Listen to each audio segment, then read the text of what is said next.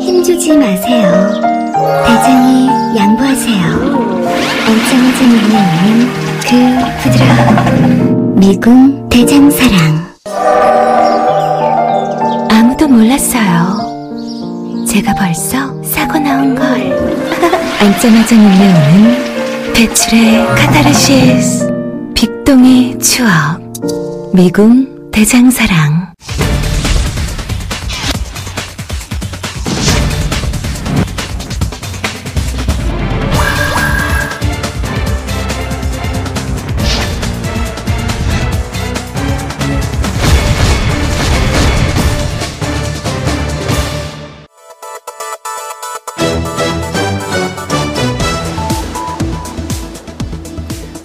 4명 가운데 1명은 죽고 싶다는 생각을 해본 적이 있다.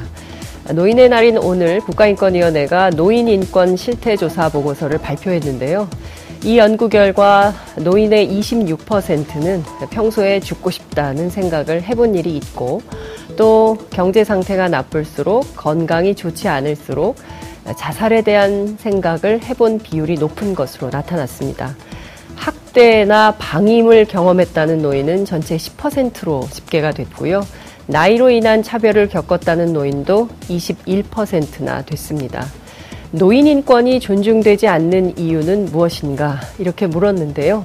35.1%가 노인에 대한 부정적인 편견 때문인 것으로 생각했습니다. 최영애 인권위원장이 오늘 이런 말을 했습니다. 노인이 되는 것은 그 누구도 피할 수 없는 삶의 여정이다.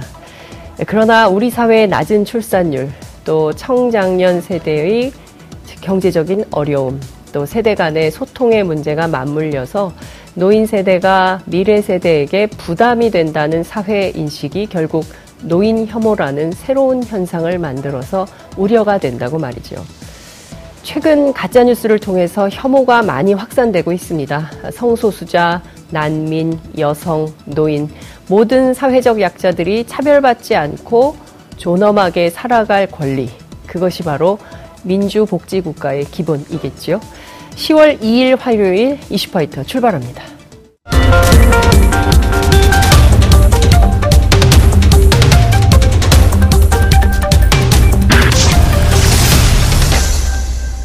깨어있는 시민들이 꼭 알아야 할 알찬 브리핑, 깨알알 브리핑 시간입니다. 오늘은 고발뉴스 민동기 미디어 전문 기자 나오셨습니다. 어서 오십시오. 안녕하십니까. 네, 몇이세요, 올해? 40대 후반을 향해서 40대 후반이요? 달려가고 있습니다. 제가 내년에 지천명이 됩니다. 아니, 제가 생각을 해봤는데요. 어떤 날을 기념해서 우리가 특별히 꼭 기억 해야 되는 것들도 있지만 또 네. 그냥 지나가는 날들도 있는데 생각해 보니까 우리가 저출산 고령화 시대에 접어든 지가 굉장히 오래, 오래됐는데 네. 어, 상대적인 노인 혐오, 또 노인 폄훼 이런 것들이 굉장히 많은 것 같아서 한번 생각을 좀 해볼 필요가 있겠다는 생각이 좀 들었어요. 아, 그렇죠. 예. 노인에 대한 생각이 네, 아, 우리 사회는 특히 네. 지나치게 획일화되어 있다라고 맞습니다. 생각을 합니다. 예. 뭐 그냥 보호해줘야 될 사랑, 네. 가만히 있어야 될 뭐 자식들이 부양해야 될 이런 그렇죠. 세대라고 생각을 예. 하기 쉬운데요. 네. 그 만나서 얘기를 좀 들어보면은요, 네. 그분들도 하고 싶은 게 굉장히 많고요. 그럼요. 사회생활이라든가 이런 거를 굉장히 하고 네. 싶어 합니다. 노년에 행복하게 살 수 있는 권리, 그 노년을 행복하게 보낼 수 있는 사회 제도적인 시스템, 그렇죠. 이런 것들을 좀 만들어야 되지 않을까. 아, 이슈파이터를 많이 지금 이 시간대에 혹시 지하철에서 함께 시청하고 계시는 우리 어르신들이 계시다면 상당히 공감할 만한 내용이 아닌가 싶어서 제가 오프닝으로 좀 다뤄봤습니다. 네. 자, 첫 번째 키워드 볼까요? 우파 청년 양성입니다. 너무 심각한 것 같아요. 한겨레가 계속 쓰고 있는 거죠. 네. 예. 에스더 기도 운동, 뭐 네. 가짜뉴스 공장에 이미 일찌감치 보도해 주신 적이 있으시죠. 그렇습니다. 예. 진원지로 지금 뭐 의혹이 제기가 되는데요. 네. 근데 단순히 이제 가짜뉴스만을 만들던 그런 가짜뉴스 공장은 아니었다. 어. 한겨레가 또 일면에서 또 추가적으로 보도를 했습니다. 가짜 뉴스 공장만이 아니었다. 네. 또 무슨 일까지 한 겁니까? 박근혜 정부 시절 예. 우파단체 활동가를 양성하겠다면서요. 예. 이게 좀 이해가 안 가는데 국정원에 네. 43억의 이 자금 지원을 요청한 것으로 한겨레 취재 결과 드러났습니다. 우파 활동가 양성을 왜 국정원이 합니까? 국정원은 그 국가 정보를 다루는 어, 국가기관이고요. 네. 이 전체 예산이 전부 국민 세금으로 운영이 됩니다. 그러니까 그걸 국정원이 이 돈을- 하는 것도 네. 이상하고요. 이상하죠. 어, 에스더가 네. 이걸 국정원에 자금 지원을 요청을 한 것은 아니, 더더욱 이상한 그런 정말 대목입니다. 이해할 수가 없는 대목이죠. 한겨레가 그 예. 에스더 내부 자료를 입수했는데요. 네, 2012년 대선 직전인 2011년 11월에 네, 통일운동가 훈련학교 자유통일 아카데미 이게 가칭인데 네. 이런 사업 기획안을 작성을 하거든요. 이게 통일인데요, 통일? 네. 통일운동가라고. 말은 통일인데 네. 어떤 내용이냐? 예. 35세 이하 청년 40명을 한 기수로 해가지고요. 예. 석 달간 월 80만 원을 주면서 집중 훈련을 시킵니다. 그런 다음에 아, 이걸 80만 원을 그들에게 주는 거죠. 그렇습니다. 예. 그래서 만약에 이 과정을 정상적으로 수료를 하지 않습니까? 네. 그러면 월 120만 원을 주는 예. 각 영역별 전문 강사로 키워내겠다는 이제 이런 기획인데 예. 이게 3년짜리 학사 과정 기획안이라고 합니다.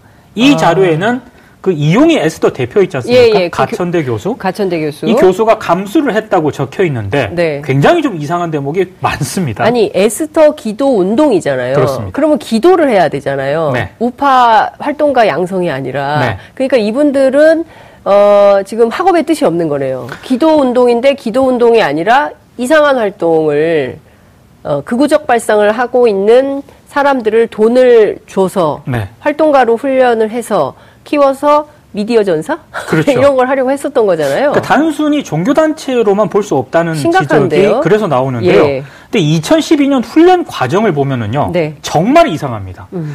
4월 11일 네. 총선을 위해 분야별 필드 사역. 여기서 사역이라고 하는 거는 인터넷 여론 작업을 에스더 내부에서는 사역이라는 표현을 쓴다고 아니 하는데요. 이 사역은 기독교 용어예요. 그러니까 네. 그 뭡니까 저 전도사들이 그렇죠. 그 필드에 나가서 그 보통 시민들을 상대로 기독교 를 믿으라고 네. 선교 활동하는 게 사역이잖아요. 그죠? 인터 에스더 내부에서는 예. 인터넷 여론 작업을 이렇게 사역이라고 불렀다고 해요. 다른 전혀 의미가 다른 용어로 그렇죠. 쓰였네요. 그러니까 아니 2000 근데 궁금한 게 네. 4.11 총선하고 통일한국 아카데미 우익 운동하고 무슨 상관이 있는 겁니까? 정치 운동한 거네요. 기도 운동이 아니라. 그러니까 인터넷 여론 작업을 했다는 그런 이야. 얘기인데요. 8.15 광장 기도회를 위한 분야별 필드 사역. 그리고 네. 더 황당한 거. 예. 12월 19일 대선을 위한 분야별 필드 사역. 이렇게 훈련 과정이 이루어져 있습니다. 야, 2012년 총선과 대선을 완전히 SNS를 이렇게 한번 우파로 장악을 해보려고 한 정치적 목적이 너무나 드러나는데요. 그러니까 이 문건을 보면 은 네. 그렇게 해석이 될 수밖에 없는 그런 상황인데요. 그럼 에스더하고 도대체 국정원은 무슨 관계예요? 무슨 관계입니까, 이게 진짜? 진짜 너무 궁금한데요. 궁금해요. 예. 박근혜 대통령이 당선이 됐잖아요. 네. 그 당선 이후에 에스더가 예. 예. 아, 자유통일 아카데미 사업 기획안을 음. 국정원에 보냅니다. 이게 좀 이해가 안 가는데. 아, 수십억짜리 예산이 드는 사업 기획안을 네. 국정원 간부에게 보낼 정도라면 이 간부하고 에스더는 어떤 커넥션이 있는 거죠. 밀접한 관계에 있다고밖에 예. 해석이 안 되지 않습니까? 그렇습니다. 근데 이게 발송된 문건을 보면은요. 예. 에스더가 향후 5년간 자유통일 아카데미 사업을 추진을 하면서 43억 정도의 예산 후원이 필요하다 이렇게 언급이 되어 있는데 네. 이 기획안을 국정원 쪽에 전달한 며칠 뒤에 연간 예산을 9억에서 3억으로 줄인 그런 기획안을 다시 만들어서 국정원 쪽에 보낸다고 하거든요. 이게 예. 확인이 됐는데 네. 이 얘기는 예. 어떤 커뮤니케이션 과정을 거쳐서 수정된 기획안을 보낸 게 아니냐 이런 어. 의혹이 제기가 되는 그런 대목입니다. 설마 뭐 최모 씨가 개입된 것은 아니겠죠. 아, 설마 그럴 리가 설마 있겠습니까? 그럴 리가 네. 없겠죠. 근데 지금 내용을 보면요. 사실상 2012년 총선과 대선에 당시 새누리당과 박근혜 후보 캠프 그렇죠. 하고도 뭔가 관련이 있지 않는 한 이렇게 네. 기민하게 움직이고 아니 정부 기관한테 돈 달라고 그것도 무려 43억이나 되는 큰 돈을 달라고 요구할 수 있는 네. 건가라는 어, 생각이 좀 드는데 실제로 이런 박 에스더 기도 운동의 요구에 박근혜 국정원이 부응한 측면도 있습니까?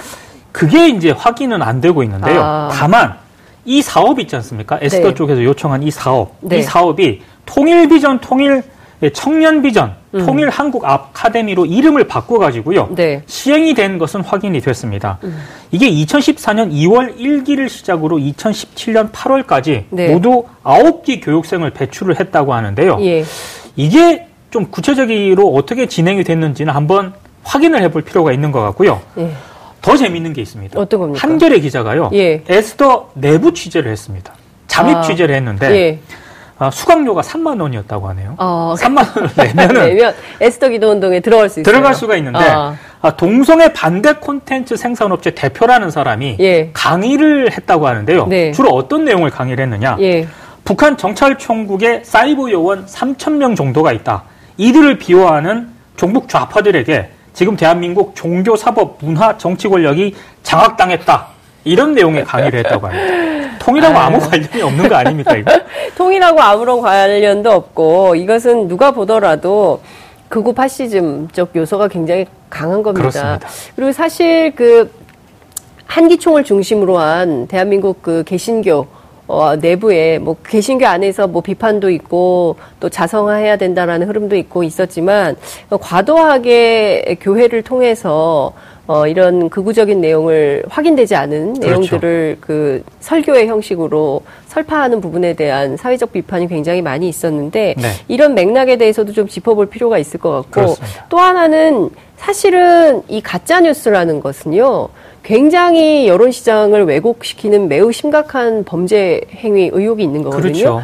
그리고 검찰이 수사를 좀 해야 되지 않겠습니까? 근데 지금 수사. 한겨레가 보도한 이 내용은 네. 제가 봤을 때 검찰이 충분히 수사할 만한 그런 그렇죠. 내용이라고 생각을 예. 하거든요. 이낙연 총리도 말씀하셨던데. 그렇죠. 예. 네. 그러니까요. 그러니까 제가 보기에는 이것은 그냥 넘길 문제가 아니다. 네. 그리고 너무 과도하게 예, 사실관계를 왜곡하고 있기 때문에 이 부분에 이 부분에 대해서는 어, 정치적 또 법률적 책임을 질 수밖에 없다 이런 생각이 좀 드네요. 박근혜 국정원에 대해서 그 적폐 청산 작업이 지금 진행이 되고 있지 않습니까? 네. 근데 이런 내용을 보면은 아직도 밝혀내야 할 부분이 굉장히 많은 것 같습니다. 그러니까요. 도대체 야 정말 나라를 어떻게 하려고 했었던 것인가? 아우, 그렇죠. 소름이 도, 돋습니다, 진짜. 네. 자, 두 번째 키워드 볼까요? 스마트 법원이 뭐길래입니다. 스마트 법원이 뭐예요? 말만 들으면 굉장히 해, 해맑게 여쭈었나요? 어, 굉장히 좋은 것 같은데요. 그러네요. 좋은데요? 예. 논란이 좀 제기가 되고 있습니다. 아, 그렇습니까? 경향신문이 또 단독으로 보도한 내용인데 네. 대법원이 김명수 대법원장 임기 마지막 해인 2023년 완성을 목표로요. 네. 국가 예산 3,054억 정도가 들어가는 스마트 법원 4.0 사업을 추진을 하고 있는데 예. 이게 좀 이상한 대목이 많습니다. 아, 그래요? 일단 3천억 원이 넘는 그 국가 예산이 들어가는 사업이잖아요. 엄청나게 큰 예산이 들어가는 그렇죠. 거네요. 예. 판사들 대부분이 모르고 있었다고 합니다. 그 대법원도 네. 지난 4월에야 이 보도 자료를 배포를 하고요. 네. 6월에 공청회를 열었다고 하거든요. 이런 어마어마한 사업이 들어가는데 왜- 판사들이 잘 모르고 있었다. 왜 이렇게 극비리에 추진을 한 겁니까? 김용수 대법원장은? 저도 그게 잘 모르겠는데요. 네. 사, 업 계획을 보면은요. 예. 굉장히 좀 화려합니다. 아, 그래요? 예. 온라인 재판을 도입을 해서 예. 시간 장소 제약을 극복을 하고 예. 어, 법원 출석의 국민 불편을 제거하겠다. 어. 그래서 스마트폰 하나만 있으면 네. 뭐 법원에 가지 않고서도 온라인 재판을 받을 수 있도록. 집에서도 재판을 가능하도록 하겠다라고 하는 게 이제 그래도 됩니까? 근데? 저도 이제 이게 어, 이게 사회적 합의가 필요한 부분인 것 같은데요. 그러니까 법원의 어떤 그런 재판 예. 그 시스템을 한꺼번에 바꾸는 그런 내용이기 때문에 그렇죠. 일단 내부 의견 절차도 거쳐야 되고요. 이 약식 재판이 가능한 경우에는 뭐 그럴 수도 있겠지만 네. 그렇지만 이게 사회적 합의가 좀 필요하잖아요. 사회적 합의도. 필요하고 예. 판사들 의견도 수렴을 해야. 되거든요. 예. 근데 이런 과정을 제대로 거치지 않았다는 게 가장 큰 문제고요. 예. 그리고 뭐 용역 보고서를 하나 냈나 봐요. 네. 2024년 도입 이후에 10년 동안 얻게 되는 편익이 예. 5조 390억이다. 아, 그래요? 사실입니까? 근데 이런 용역 보고서를 냈다고 해요. 이제 대법원에서 그렇게 이제 추정을 했다는 건데. 네. 근데 이 정책 용역 보고서 내는데 네. 4천만 원이 들었다고 하거든요. 보고서 쓰는 데만. 네. 이거 어떻게 많이 보던 장면 아닙니까? 그러니까요. 양승태 대법원이 상고법원 추진한다고 맞습니다. 하면서 보고서 많이 냈거든요. 예. 그걸 굉장히 떠올리게 한다는 점에서 조금 논란이 제기가 되고 아니 근데 있습니다. 저는 의문이 드는 게 그 우리가 김명수 대법원장에게 100일이 넘도록 그토록 그 요구하고 바라건대 지금 사법부 내부에 있는 양승태 대법원 시절에 벌어졌던 수많은 재판 거래 의혹과 관련된 사법농단 사태에 대해서 책임을 지고 해결을 좀 해라. 그렇죠. 라고 국민들이 요구를 하고 있는데 난데없이 스마트 법원 4.0을 아무도 모르게 예? 그 판, 내가 하는 일을 판사들에게 알리지 마라. 거의 이순신 장군의 심정으로 이 스마트 법원 4.0 사업을 혼자서 나홀로 단독 왜 이러는 겁니까 이분?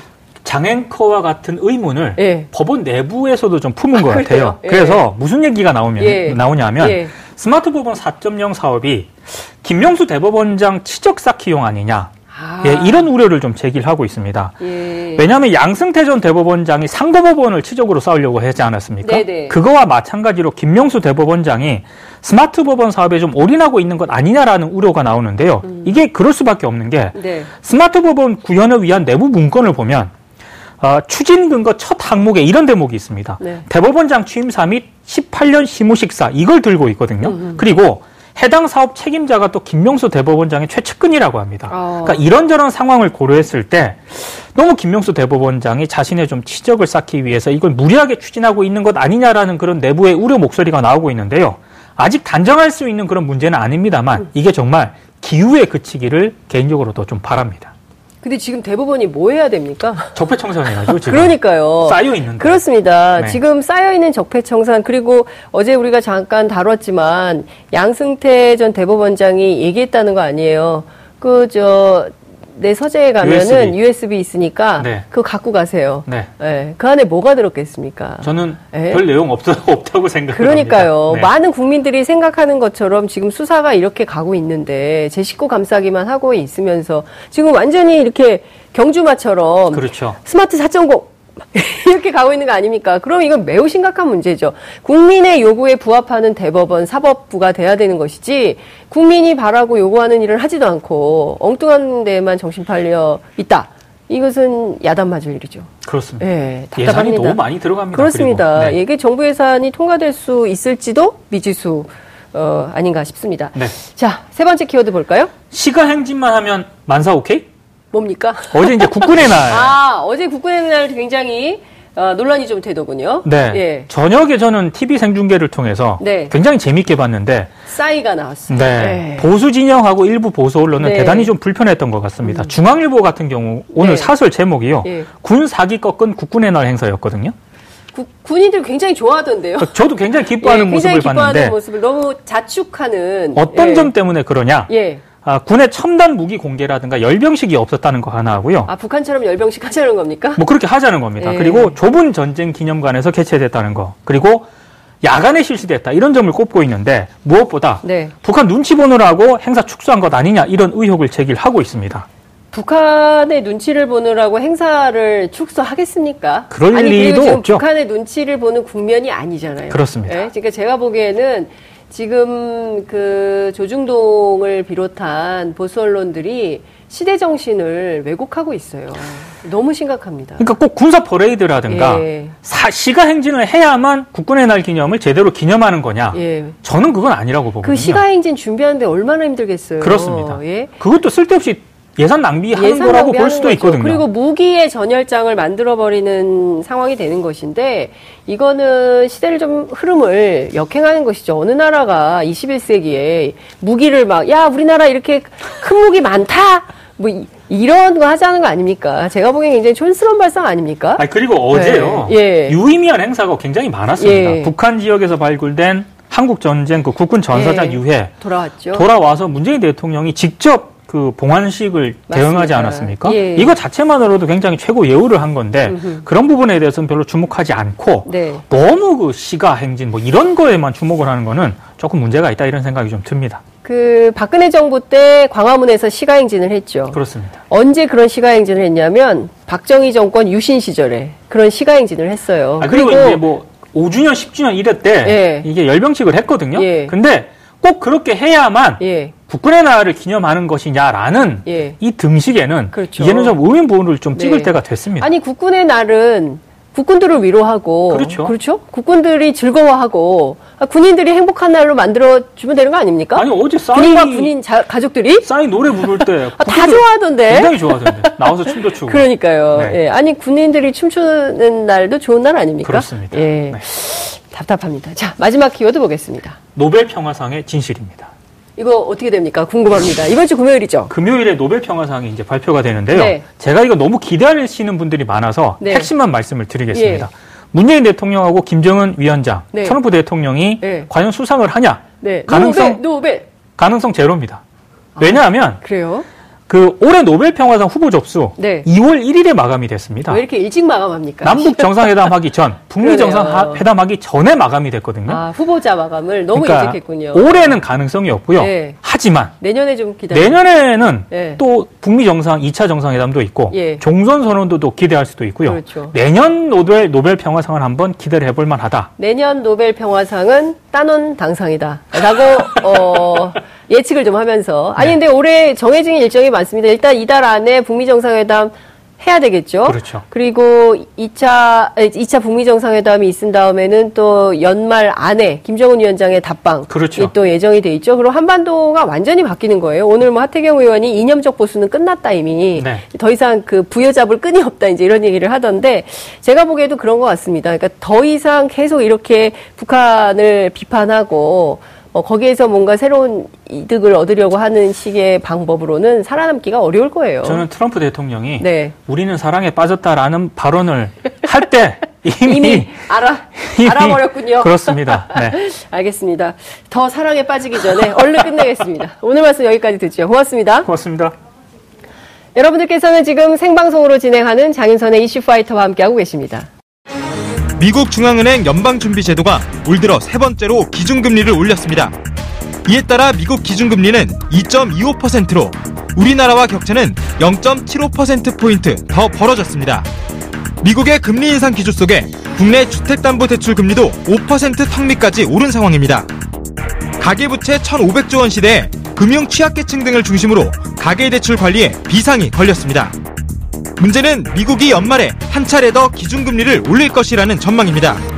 그렇게 되면 우리나라와 금리 격차가 자본 유출이 본격화하는 1%포인트까지 나는 만큼 한국은행은 고민이 깊어질 수밖에 없습니다. 미국 금리 인상에 따른 국내 경제 영향을 세상의 모든 경제에서 다뤄봅니다. 화요일에 이슈파이터 2부는 세상의 모든 경제 세모경 시간입니다.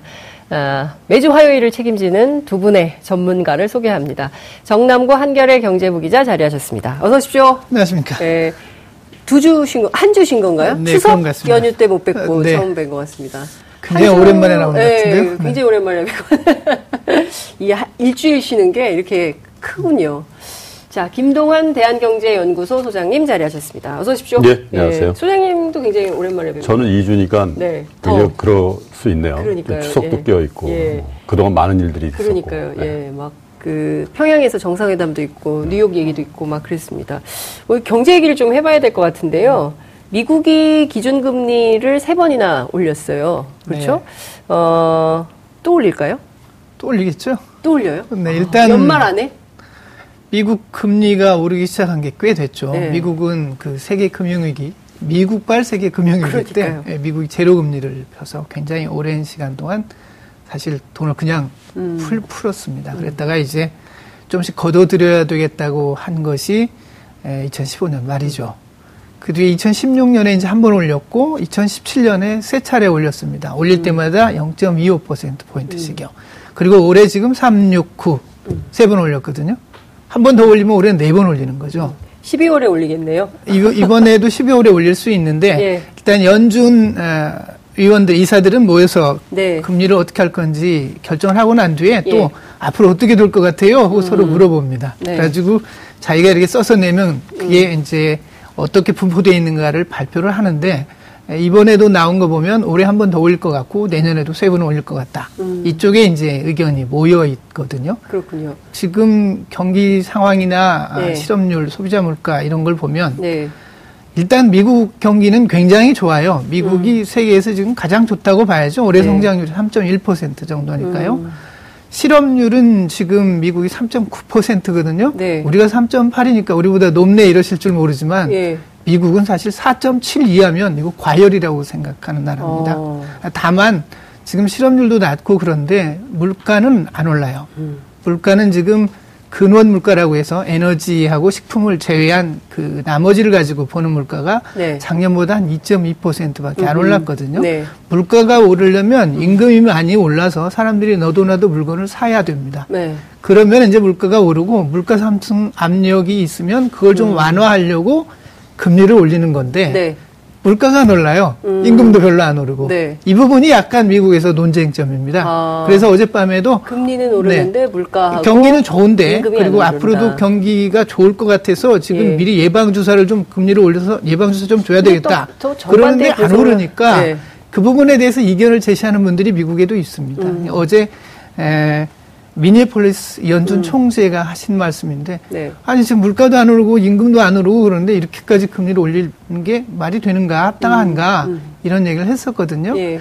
일단 그 의견은 있지만 음, 미국은 금리를 지금 올리는 추세이고 이 추세에서 바로 멈출 것 같지는 않습니다. 아. 네. 앞으로 당분간 미국의 금리는 계속 오른다. 근데 이제 미국의 금리가 오르면 세계의 금리가 출렁이잖아요. 예. 그렇죠? 어, 우리도 근데 우리는 지금 안 올리고 있는 상황인 건데 우선 지금 영향을 받는 나라들이 어, 터키 그런 거죠. 어, 이 나라들이 실제로 어느 정도나 어려움을 겪고 있는 건가요? 그 외환위기를 영향을 받는 있다. 나라가 터키, 뭐 아르헨티나 이런 나라만 있는 게 아니라요. 달러를 이제 이제 미국이 금리를 올리면 전 세계가 다 영향 받죠. 근데 그 영향의 정도라든지 양태가 좀 다른데 에, 다른 나라 얘기보다도 뭐 우리나라 얘기를 좀 하는 게 네. 좋을 것 같은데 에, 미국이 금리를 이제 정 기자님 얘기처럼 9월 달에 올리고 12월에 한 번 올리면 우리가 가보지 않은 길을 이제 막 갈 수 있어요. 지금까지 역사적으로 보면 한미 금리, 기준 금리의 역전차는 1%가 맥시멈이었거든요. 네. 근데 이제 내년에도 세 차례, 아까 네. 말씀하시게 점도표라고 하는데 미국 연준의 FOMC 멤버들이 내년엔 세 차례, 내후년에는 한 차례, 그리고 그 다음 해에는 네. 안 올려도 될 것 같다. 이렇게 지금 계획이 나와 있단 말이에요. 그런데 지금 금리를 올린 날 우리 도하 신문들이 뭐라고 썼냐면은 대부분이 네. 야 미국이 이제 금리를 이렇게 올리니까 양국 간의 금리 차가 역사적으로 가장 많이 벌어지는 음. 국면으로 갈 거고 또 하나는 미국이 이제 금리를 올리면서 성명문을 발표를 하는데 한 페이지짜리 네. 거기에 에, 아주 중요한 단어를 하나 뺐어요 이번에 음, 어떤 에, 우리 금융 우리 금리 정책은 지금까지는 굉장히 완화적으로 해왔다. 그러니까 영어로 하면 어코마다티브하다. 네. 이 단어를 뺐는데 이 단어를 뺀 이유에 대해서 굉장히 다른 결의 해석들을 한단 말이야. 음, 한국 언론들 완화적이라는 건 뭐냐면 저금리를 통해서 네. 그 경기를 부양한다라는 측면의 금융 정책을 얘기하는 거잖아요. 네. 그럼에도 불구하고 올해 세 번, 작년에 세 번, 음. 또 전년에 한 번 이렇게 금리를 올려왔는데 왜 완화적이냐? 음. 이 얘기는 뭐냐면 너무 금리가 낮았기 때문에 음. 지금까지는 정상화를 해왔습니다. 아, 근데 지금 그 완화적이라는 단어를 뺐다는 얘기는 예. 지금부터는 예. 정상 부근에 왔기 때문에 예. 피크 정상이 아니라 예. 노말 정상 예, 예. 부근에 왔기 때문에 향후에 금리 인상을 하는 거는 예. 조금 신중한 모드로 갈 수도 있다는 함의가 있어요. 아, 그런데 예. 제가 왜 이 말씀을 좀 어렵게 드리냐면은 금리도 많이 올리고 또 완화적이라는 말도 뺐기 때문에 네. 에, 우리 언론에서 이렇게 씁니다. 향후에 금리 차가 더 벌어질 거고 그러면 완화적인 긴축으로 가기 때문에 네. 우리 자본시장이라든지 금융시장에서 돈이 빠져서 음. 우리 국민들이 대부분 다 정도의 차이가 있지만 트라우마가 있거든요. 외환위기. 외환위기를 네. 겪었기 때문에. 뭐가 금리가 올린다 그러면 외국인 자금 그렇죠. 빠진다. 빠진다, 뭐. 근데 우리 언론이 좀 호들갑스럽게 쓰는 경향도 그 있는 거 걱정- 아니에요? 아니, 언론의 기능이 그거죠. 네. 뭐 걱정하는 거를 먼저 좀 해서 경각심을 불러일으키는 네. 게그 언론의 기능이긴 한데 그런데 해석이 좀 다른 거기 때문에 그래요. 음. 아까 그 긴축 그 완화적이라는 표현을 뺐다라는 거는 네. 긴축으로 가겠다는 게 아니라 이제 비정상을 정상으로 만들었기 음. 때문에 앞으로의 금리 정책은 지금보다는 네. 그렇지 않습니까? 비정상적으로 낮은 금리를 정상 단계로 갈 때는 사람들이 자부심을 갖고 일을 열심히 하려고 하죠. 그런데 정상에서 이제 금리를 올리기 시작하면 굉장히 신중해지는 거거든요. 근데 그런 해석을 좀 잘못하고 있다는 거 하고 네. 또 하나는 미국 금리하고 기준 금리하고 역전이 돼서 75bp 차이 나고 1bp가 저 100bp가 차이 난다 하더라도 네. 미국 사람이 돈을 안 빼가는 이유가 있어요. 한국 채권에 투자하려면 네.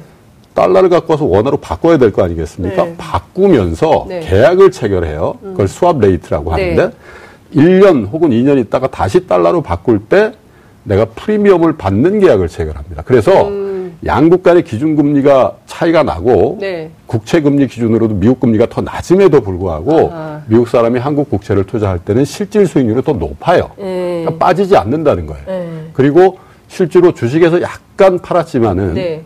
미국 사람들은 한국 채권을 오히려 더 많이 샀습니다. 음. 그렇기 때문에 당장 우리 국민들이 어우 미국 금리 저렇게 오르고 우리 못 올리니까 음. 외환 외환 위기 오거나 금- 막 빠져가지고 네. 금융시장이 막 박살나거나 예. 우리 경제가 흔들흔들하거나 아직은 그런 걱정을 하는 건 조금 시기상조일 수 있다 예. 이런. 근데 지금 사실은 금리에 대해서 많은 국민들이 민감해하는 가장 큰 이유는 가계대출 때문이거든요. 네. 그리고 이제 빚내서 집 산 사람들이 많은데 네. 이게 미국 금리 인상 영향으로 어, 우리도 금리가 오르면 그에 따른 이자 부담이 커지면 이거 어떡하나. 음. 사실은 이 걱정이거든요. 그러니까 이 문제가 어떻게 될 건지에 대한 얘기를 해주셔야 될 것 같은데 자, 한국은행이 미국 달러 금리를 올릴까요? 지금 우리나라 기준금리가 네. 연 1.5%죠. 아까 소장님 음, BP라는 표현을 네. 썼는데 네. 1BP는 0.01%포인트입니다. 네. 그런데 지금 미국과 우리나라 금리 차는 0.75%포인트죠. 그래서 75BP라고 네. 하거든요. 예전에 미국이 금리를 올리면 어, 우리도 일정한 시차를 두고 아, 우리도 불가피하게 따라 올려야 되겠다. 그랬어요. 그게 한 1년 정도 예전에 보면 갔거든요. 우리나라가 금리를 올려야 하는 이유는 아, 기본적으로 이제 자금이 네. 이자가 높은 쪽을 향해서 움직여 가게 되어 있으니까 음. 그 부분을 좀 줄이자는 네. 음, 예방적으로 이제 올려야 하는 그런 측면이 물론 있습니다. 음. 그런데 우리는 계속해서 이 금리만 보거든요. 자금 이동 생각할 때 네. 외국인들이 채권 금리 차 때문에 이동도 하긴 하지만 예. 사실 채권 시장에서 움직이는 것보다 주식 시장에서 움직이는 게 훨씬 크죠. 어. 경기, 기업 예. 실적 이런 것에 이런 변수에 의해서 움직이는 것도 많아요. 음. 그리고 우리나라가 예전에는 그 경상수지 적자 국가였는데 네. 지금은 만성 흑자국이거든요. 음. 경상수지 흑자 규모도 매우 크고 네. 또 요한 보유고도 굉장히 많아요. 음. 그래서 얼마나 돼요 외환 보유고는? 지금 정확히 어떻게 돼요? 우리 3천억 달러 정도 넘죠. 예, 4천억 달러. 4천억 달러 정도. 되죠. 예. 이 외환 보유고가 물론 외환 보유고가 얼마나 있어야 안전한지라는 건 중요한 거 아니고 더욱 네. 중요한 건 신뢰이긴 한데 음, 신뢰. 옛날보다는 확실히 한국 경제에 대한 신뢰가 옛날보다 훨씬 있죠. 음. 국가 운용이나 이런 측면에서도 그래서 보면 우리나라 같은 경우는 외환 위기의 위험은 사실 별로 크지 않습니다. 음. 제가 보기에는 워낙 우리가 네. 97, 8년에 그 트라우마가 커서 예. 그 얘기를 지금도 계속 하는데 예. 그 변수는 크지 않아요. 그래서 우리가 고려해야 예. 되는 것은 두 가지입니다. 예. 금리를 올리지 않을 경우에 에, 있는 우리 문제, 음. 쌓이는 문제가 뭔가, 자금 이출을 비롯해서 네. 또 우리가 금융 시스템이 불안정해질 수 있는 위험이 있는가. 예를 들어서 가계부채가 계속해서 늘어나는 문제. 네. 이런 쪽이 오히려 걱정이고 다른 하나는 음. 금리를 안 올렸을 경우에 에, 아, 금리를 올렸을 경우에 이제 생기는 문제 또 예. 있죠. 예를 들면 가계부채가 이미 많기 때문에 예. 에, 그 부채 부담에 의해서 소비가 더 예. 위축된다든지 음. 또 영세 자영업자들 같은 경우에는 어, 이미 돈을 빌려서 네. 사업을 하는 분들이 많은데 화산 위험이 증가한다든지 음. 이 양측면을 가지고 이제 한국은행이 고민을 하게 될 것입니다. 저는 예. 외환위기에 대한 걱정보다는 그 국내 측면을. 봐서 예. 해야 되는데 예. 제가 보기에는 지금 이렇게 해도 저렇게 해도 예. 어, 틀렸다고 말하기 어려울 것 예. 같습니다. 예 방적인 차원에서 우리도 우리 경제 주체들한테 앞으로 우리 금리 오를 수 있어요. 라는 강력한 신호를 주기 위해서 음. 네. 25pp, 즉 0.25%포인트 정도를 올린다고 해도 음. 저는 그게 크게 잘못됐다고 보진 않습니다. 네. 다만 지금 형편을 보면 아니 근데 이제 네. 올- 잘못됐다 잘됐다의 차원이 아니라 네. 영향을 얼마나 받는가가 아니, 중요한 그 우선 거잖아요. 이제 판단 네. 근거를 네. 말씀드리는 거예요. 네. 그렇게 한다고 해도 네. 어, 일리가 있다. 어. 물론 저보다 더 판단할 근거를 많이 예, 갖고 예. 있기 때문에 예. 제가 맞다고 말씀드릴 수는 없어요. 다만 그걸 있을 수 있다고 보고 또 다만 안 올려도 저는 충분히 이해하겠다. 지금 보면은 경기가 안 아, 좋잖아요. 예. 그래서 안 올려도 되고 올려도 된다. 네, 근데 저는- 0.25% 정도는. 네네. 예. 저는 근데 11월, 지금 금통위가 11월하고 네. 10월하고 11월 두 번 남았어요. 이거 금리를 결정하는 금통위는. 네. 근데 이번에는 제가 볼 때 안 올릴 것 같고 이제 아. 11월에 올리느냐인데 예. 제가 볼 때는 안 올리는 쪽에 지금 우리 주변 여건이 많이 지금 주어지고 있지 않은가. 우선은 지금 우리 고용 사정 다 아시잖아요. 네. 그러니까요. 고용 사정이 고용 안안 좋지 또 굉장히 설비 투자 나쁘죠. 그렇죠. 그리고 소비도 풀리지 않고 있고 예. 제일 큰 변수는 만약에 여기서 집값이 막 뛰고 음. 돈이 부동산 투기 시장으로 몰려간다면 이건 금리 올리라는 압력이 커질 텐데 네. 그것만 제어할 수 있다면 어. 제가 볼 때는 지금은 금리를 올려가지고 예. 어, 경기에 더 부정적인 영향을 미치는 것을 피하는 쪽이 더 합리적으로 보인다. 저는 그렇게 봅니다. 음. 그게 더 네. 안정적이고 네. 보수적인 운영이 될 수 있다. 이런 말씀 주셨어요. 조금 더 여유, 조금 예. 더 기다려볼 여지가 있다. 미국의 여지가 금리에 있다. 대해서. 미국의 금리에 대해서 같은 생각이세요? 그래서 이제 중앙은행이 금리를 왜 올리려고 할까요? 음. 왜? 왜냐하면 금리를 올리면 경기를 좀 죽이는 효과가 있다고 말씀드렸잖아요. 중앙은행이 금리 네. 경기를 죽이려고 올리는 게 아니에요. 금리를 올리는 거는 역설적이지만 내리기 위해서 올리는 겁니다. 내리기 위해서 올린다는 얘기는 나중에 경기가 이거보다 정말 안 좋았을 때 네. 금리를 내려야 경기를 살릴 거 아니겠습니까? 네. 그 여유를 지금 찾기 위해서 미국에서 저렇게 일 1년에 네 번씩 금리. 미국의 중앙은행 그 연준 의장을 비롯한 FOMC 멤버들도 미국 경기 더 좋은 걸 원하겠죠. 근데 지금 왜 경기를 죽이는 방향인 금리를 높이느냐? 미국 경기가 죽었을 때 살리기 위한 칼을 갖기 위해서 그런 거거든요. 네. 그런 측면에서 우리 한국은행은 굉장히 정책적인 미스를 했다. 왜냐하면 에, 작년 11월에 한 번 올리고 지금 아무것도 안 했어요. 예. 예? 1년 동안. 그리고 지금도 뭘 하기가 어렵잖아요. 그래서 작년에 에, 11월에 올리고 나서 한 한 번 내지 두 번 더 좀 힘들어도 올려놨으면 지금 이렇게 고민이 없을 수도 있단 말이에요. 그런데 지금 실기했다라는 측면이고 또 하나는 사실은 중앙은행은 금리 정책을 안 하는 게 100점입니다. 사실은. 올리지도 않아도 되고 내리지도 않아도 되는 상태가 중앙은행이 할 일이 없게 만드는 게 경제가 제일 좋은 거예요. 예. 그런데 지금 우리 경제를 한번 보십시오. 중앙은행이 아무것도 안 해도 될 정도로 좋습니까? 정 기자님 말씀대로 올리든지 내리든지 해야 되는 거예요. 제 생각에는. 지금까지 1년 동안 아무것도 안 한 그 결정이 좋다고 아무도 생각 안 할 거란 말이에요. 그러니까 사실은 중앙은행에서 결단해야 되는 거예요. 네. 뭐냐, 금리를 좀 올려서라도 예를 들면 부동산 문제라든지 이런 문제를 잡을 거냐. 네. 아니면 금리를 정말 극단적으로 낮춰서라도 경기를 더 먼저 부양하는 게 거냐. 맞는 거냐. 예. 제가 볼 때 결정장애가 있는 것 같아요. 아무것도 안 하잖아요. 네. 앞으로도 그러지 않을까요? 아니, 그러니까요. 그러니까 네. 지금 근데 지금 말씀 주신 두 가지 내용을 들어보면 사실은 국내 변수가 어렵지 않습니까? 뭐 건설 그 다음에 설비 투자 뭐 다 지금 고용 상황이 안 좋은 것이고요. 그 투자는 또 왜 그렇게 안 하는지 모르겠어요. 그 투자 돈벌이가 돼야 하는 돈벌이가 거죠. 돼야 하는데 돈벌이가 될 만한 게 없으니까. 그러니까 경기 흐름이 굉장히 나쁜 지수들이 계속 나오는 네. 것이고요. 마침 또 이제 앞에 정책을 발표할 때마다 서울의 부동산 값은 계속 오르고 있는 상황인 것이고요. 물론 이제 새로운 정책이 나와서 잠시 주춤은 하고 있긴 합니다만 또 이게 뭐 로또 아파트 논란이 또 나오고 있기 때문에 부동산이 또 어떻게 될지 모르는 이런 상황인 것이죠. 큰 틀에서 보자면 이제 두 마리 토끼를 다 잡아야 되는 상황인 것인데 정부가 이제 선택을 해야 된다. 예. 결단을 내려라. 김동완 소장님 이제 그런 말씀을 해주시는데 그러면 지금 이 상황에서 두 마리의 토끼를 다 잡을 수 있는 가장 건강한 방법은 어떤 선택이라고 봐야 될까요? 결단의 용단의 내용을 좀 알려주세요. 한국은행 이렇게 해라. 그러니까 이제 그 한국은행과 그 사실은 정부가 네. 괴를 같이 할 필요는 없어요.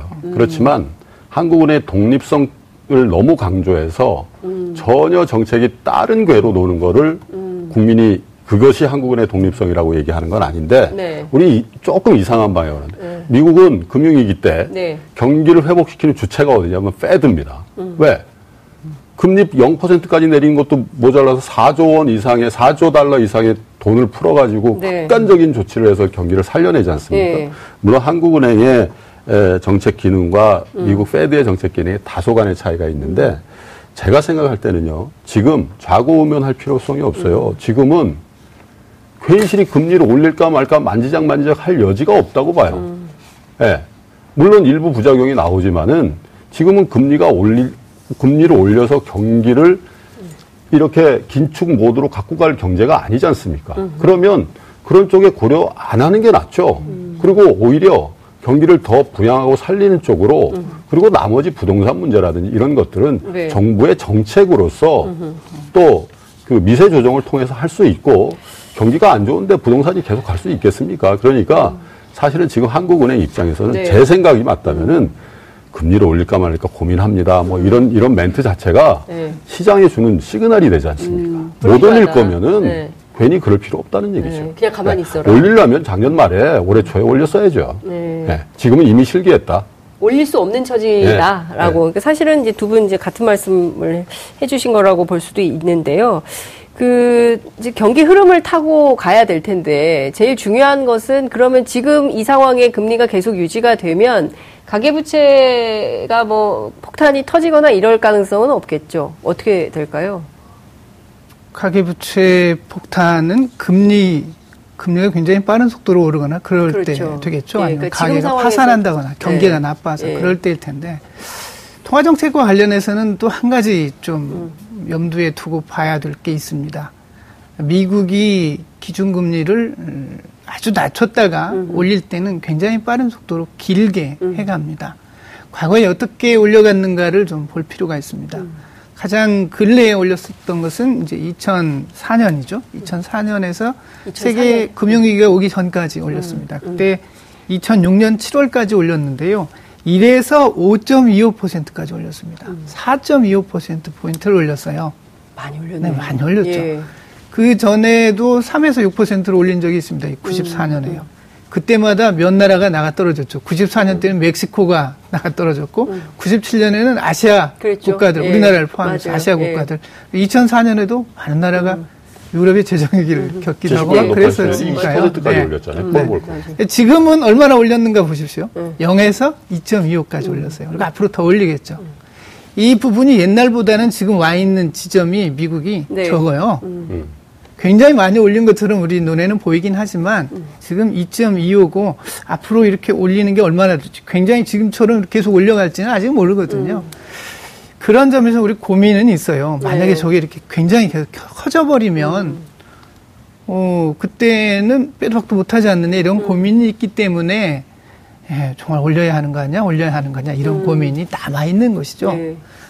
다만 제가 말씀드린 것처럼 지금 그렇게 위험이 크지 않다. 안 올리면 큰일 나는 그런 상황이 아니다. 음. 그 말씀드리고 싶은 거죠. 그러니까요. 네. 그런데 이제 또 경제지들을 들여다 보면 시중에 풀린 자금이 굉장히 많은데 이게 뭐 투자처를 잃고 있기 때문에 네. 은행 금리를 조금이라도 올려줘야 그 금리를 보고 어 저 뭐야 들어가서 투자를 하거나 이런 사람들이 생길 수 있는데 이렇게 시중 금리가 계속 돌아다니는 것을 놔둘 거냐 금리를 좀 올릴 필요도 있는 거 아니냐라는 경제지들이 주장을 합니다. 금리를 올리면요. 네. 에, 지금 그 우리 정부가 가고자 하는 길이 여러 여러 갈, 결- 갈래가 있지만은 네. 가장 크게 요즘은 잘 얘기를 안 하던데 소득주도 성장이잖아요. 예? 근데 금리 올리면 빚이 많은 저소득층은 이자 부담이 많아지겠죠. 네. 자산이 많은 고소득층은 어떻게 되죠? 자산 운용 수익률이. 높아질 음, 겁니다. 네, 그쵸. 그러니까 빈부격차는 더 벌어지게끔 만드는 금리 정책인데 물론 한국은행이 이런 걸 이런 걸 고려하지만 정부 네. 정책대로 하는 건 아니죠. 그런데 지금 1,500조라는 가계부채 중에 금리를 올리면 손상이 갈 만한 가계부채가 대충 어느 정도 될까 이렇게 추렴을 해보면 얼마 정도 돼요? 한 20% 맥시멈, 20에서 아, 그래요? 25%, 그러니까 한 300조 정도라고 예. 보여지고 예. 사실상 우리나라 가계부채는 앞으로는 어떻게 될는지 모르겠는데 지금까지 위기를 갖거나 아니면 남유럽 포함한 선진국 일부를 포함해서 봐도 네. 비교적 건전합니다. 예, 왜냐하면 대부분 다 주담대인데 주담대 비율이 많, 음. 그렇죠. 많은데 주택담보대출. 예. 주담대 비율이 정부가 또 비교적 타이트하게 LTV, DTI 이런 그렇죠. 것들 해왔기 규제를 때문에 하면서. 나쁘지 않아요. 만약 예. 경매 넘어가도 예. 그 은행에서 손실 보고 물론 깡통주택 뭐 예. 그런 염려가 집값이 많이 빠지면 그렇게 예, 예, 되겠지만은 그래서 사실은 금리를 조금 올려도 우리가 걱정할 만큼의 어떤 가계부채 음. 위기가 불안이나 이런 건 없을 것 같은데 네. 제가 그좀 전에 말씀드린 금리를 지금 올리면 안 된다라고 말씀드리는 게 네. 못 올릴 거라는 얘기예요. 저, 제 얘기는. 정말 제발 우리 중앙은행이 내년에 네. 한 두세 차례 금리를 올릴 정도의 여건이 됐으면 좋겠어요. 음. 지금 간당간당 하지 않습니까? 지금 올- 올해 2.9%고 네, 내년- 내년 도 성장 전망치가 지금 2.5%, 2.6%란 말이에요. 음. 세상에 3.3.1% 성장하고 2.9% 정- 성장하고 내년에 2.5% 성장하는 경기에서 어떤 중앙은행이 강, 어떤 강심장을 가지고 금리를 올리겠냐? 이 높일 말씀. 수가 있겠습니까? 그리고 금리는요, 네. 제가 작년 말에 한 번 올린 거 가지고 뭐라고 하지 않습니까? 네. 금리는 한 번 올리고 마는 게 아니에요. 금리는 정말 경- 장기 경제 전망에 의해서 예. 한번 올리면 추세적으로 올립니다. 보시죠. 미국 중앙은행이 올해만 네 번 올린다는 거 아닙니까? 작년에 세 번 올렸다는 거 아닙니까? 내년에 또세 번 올. 이건 한 번 방향을 틀면 쭉 가줘야지 경기 주체에 대한 경기 주체가 받아들이는 아 우리 중앙은 저렇게 가는구라는 생각도 들고 또 그것이 중앙은행의 경기 판단이 맞았다라는 증거예요. 한번 뛰고 올리고 아무것도 안 하는 건 일단 그게 잘못됐다거나 네. 아니면 그 이후에 뭔가 안 했다라는 얘기입니다. 근데 지금 추세적으로 올릴 수 있겠냐 이거죠. 사실 우리나라 경기 상황을 보면요. 굉장히 오랜 동안 네. 언제 좋아졌어? 이런 얘기할 굉장히 만큼 경제가. 나빠졌다는 네, 게. 외환위기 네. 이후에 계속 경제가 나빠지 경제가 좋았던 적은 별로 없는 것 실제로 같은데. 경기 상황이 네. 우리가 느끼기에 호황인 적이 한 번도 없었어요. 그러니까요. 리고 경기의 진폭이 매우 작았어요. 87, 네. 88년도에 있었던 것 그러니까요. 같습니다. 삼성화학 시대 88년도에. 그러니까요. 30년 전 얘기를 하시네. 기억도 안 나요. 그러니까요. 지금은 그렇게 경기 진폭이 없어서 사실 통화 정책이 있나 이런 생각이 들 정도죠. 근데 지금 굉장히 그 보수적이고 안정적으로 통화 관리, 통화 정책 관리를 하고 있는데, 그러니까 양론이 늘 존재하는 것 같습니다. 그리고 우리 같은 경우에는 앞서 말씀하신 대로 정말 전부 어, 주택담보대출로 전부는 아니고 뭐 상당 부분 대체로 네, 네. 대체로 주- 주택담보대출이 많고 그런데 이제 그 경기가 너무 안 좋으니까 주택담보대출 받은 걸로 음. 오히려 또 집을 사고 그 집을 가지고 또 대출 땡겨가지고 그걸로 생활비를 쓰고 네. 사업 자금으로 쓰고 뭐 이러면서 이제 문제 생기는 음. 것에 대해서 몇 년 전 국감에서도 세게 문제가 됐던 음. 걸로 네. 알고 있는데 경기 흐름은 좋다고는 하는데요. 최근에 나온 얘기를 좀 들어보면요. 광공업, 서비스업, 자동차 생산이 굉장히 확대가 되고 있고요. 네. 그리고 북미하고 중동 지역의 수출도 네. 많이 좋아지고 있다고 하고요. 어, 자동차가 많이 팔리니까 고무하고 플라스틱 생산도 5.1%나 아, 늘었다. 이런 얘기는 있습니다. 생산이 늘면 투자도 좀 늘어나야 되는 거 아닌가요? 그 환경이 이런 거예요. 네. 뭐 9월 수출도 그 월간으로 보면 굉장히 안 좋은 성적이 나온 것 같지만 일평균으로 보면은 네. 조업일수 감안했을 때 사상 최대치가 되거든요. 그러니까 경제 뭐 수출 안 된다고 그렇게 뭐 미중 무역. 한다 한다는데 예. 우리 기업들의 주력 생산품이 10년 전, 20년 전하고 본질적으로 다른 게 있습니다. 그때는 가격 경쟁을 했어요. 아, 예, 싸, 인건비로. 예. 예, 그런데 지금은 우리가 잘 나가는 업체 제품들은 예. 경쟁자가 없는 제품들이 많아요. 예를 들면 가장 대표적인 게 반도체 디램이죠. 음. 경쟁자는 미국의 마이크론 하나밖에 없습니다. 삼성, SK 하이닉스 제외하면 네, 네. 그런 제품들이 주력군이기 때문에 음. 출렁출렁 하는 게 별로 없어요. 그리고 가격이라든지 이런 것들의 주도권을 갖고 있는 종목들이 나타나기 때문에 음. 수출이 예전처럼 축축 추세적으로 안 빠지는 거예요. 네. 그런데 네. 문제는 네. 이들 업체가 안타깝게도 잘 나가는 업체가 고용 유발 효과가 하필이면 낮은 업체들이 요즘 잘 나가요. 반도체, 석유화 이런 것들이거든요. 음. 고용 유발 네. 효과가 낮은. 고용 유발 효과가 좋은 자동차, 조선 이런 것들은 예. 뭐 조선이 조금 회복세입니다만 수주 네, 기준도 네, 어쨌든 네. 지금 어쨌든 저 이 실적 기준은 안 좋으니까 구조조정 당해서 음. 네. 그것들이 지금 고용에 굉장히 악영향을 주고 이렇단 말이에요. 그렇죠. 음. 투자라는 측면에서도 그래요. 우리 업체들이 사상 최대 실적을 지금 작년, 올해, 내년까지 낼 가능성이 많다. 네. 근데 그거는 우리 울산항, 부산항, 인천항에서 실어내는 그 물량보다 현지화해서 나가서 벌어들이는 돈의 비중이 계속 늘어난단 말이에요. 그러니까 고용이 안 좋고 투자는 당연히 해외에서 되고 있다라는 게 생산 좋은데 그 생산으로 잡힌단 말이에요. 근데 투자는 안 일어나는 그런 병목 현상이 있는 거죠. 그러니까요. 그러니까 지금 말씀하신 이 병목 현상을 풀기 위해서라도 뭔가 새로운 정책적 대안 이런 게 나와야 되는 거 아닌가라는 생각이 좀 드는데 어. 이 경제지들은 이런 얘기를 또 씁니다. 정책 불확실성이 커가지고 기업들이 지갑을 잘 안 연다. 그렇기 때문에 SOC 투자를 열어야 된다. 그렇게 해서 어, 경기 부양책을 쓰지 않으면 또 경기가 계속 더 하강하는 어, 모양을 만들 것이다. 이런 분석과 전망을 하고 있습니다. 이건 어떻게 봐야 내년 될까요? 예산안 자체가 이미 다. 준비가 돼 있잖아요. 그러면 이제 네. 그 안에서 논의할 일이죠. 음, 네. 그러니까 특별히 걱정할 일은 아닌 거다. 그 그렇게 주장하는 게 건설 경기 정도 부양하라는 이야기일 텐데요. 예. 어차피 그걸 얼마만큼 바꾸는가 하는 것도 이제 그러잖아요. 정부에서는. 어차피 네. 정부가 지금 예산안 내놨으니까 네. 음. 그 안에서 이제 얘기해야 되는 건데 그 바깥으로 나와 가지고 정책 큰 틀을 이야기하고 어쩌고 하는 것은 뭐 당장의 것은 아니고 길게 보고 하는 얘기겠죠. 네. 알겠습니다. 오늘 저희가 그 통화 정책 좀 금리 짚어봤는데요. 저희가 다음 주에 더 재밌는 이슈로 찾아뵙도록 하겠습니다. 오늘 말씀 여기까지 듣겠습니다. 예, 고맙습니다. 감사합니다. 고맙습니다. 여러분들께서는 지금 생방송으로 진행하는 장윤선의 이슈파이터와 함께하고 계십니다. 오늘 방송 좋았나요? 방송에 대한 응원 이렇게 표현해주세요. 다운로드하기, 댓글 달기, 구독하기, 하트 주기. 더 좋은 방송을 위해 응원해주세요. 다운로드하기, 댓글 달기, 구독하기, 하트 주기. 기억하셨죠?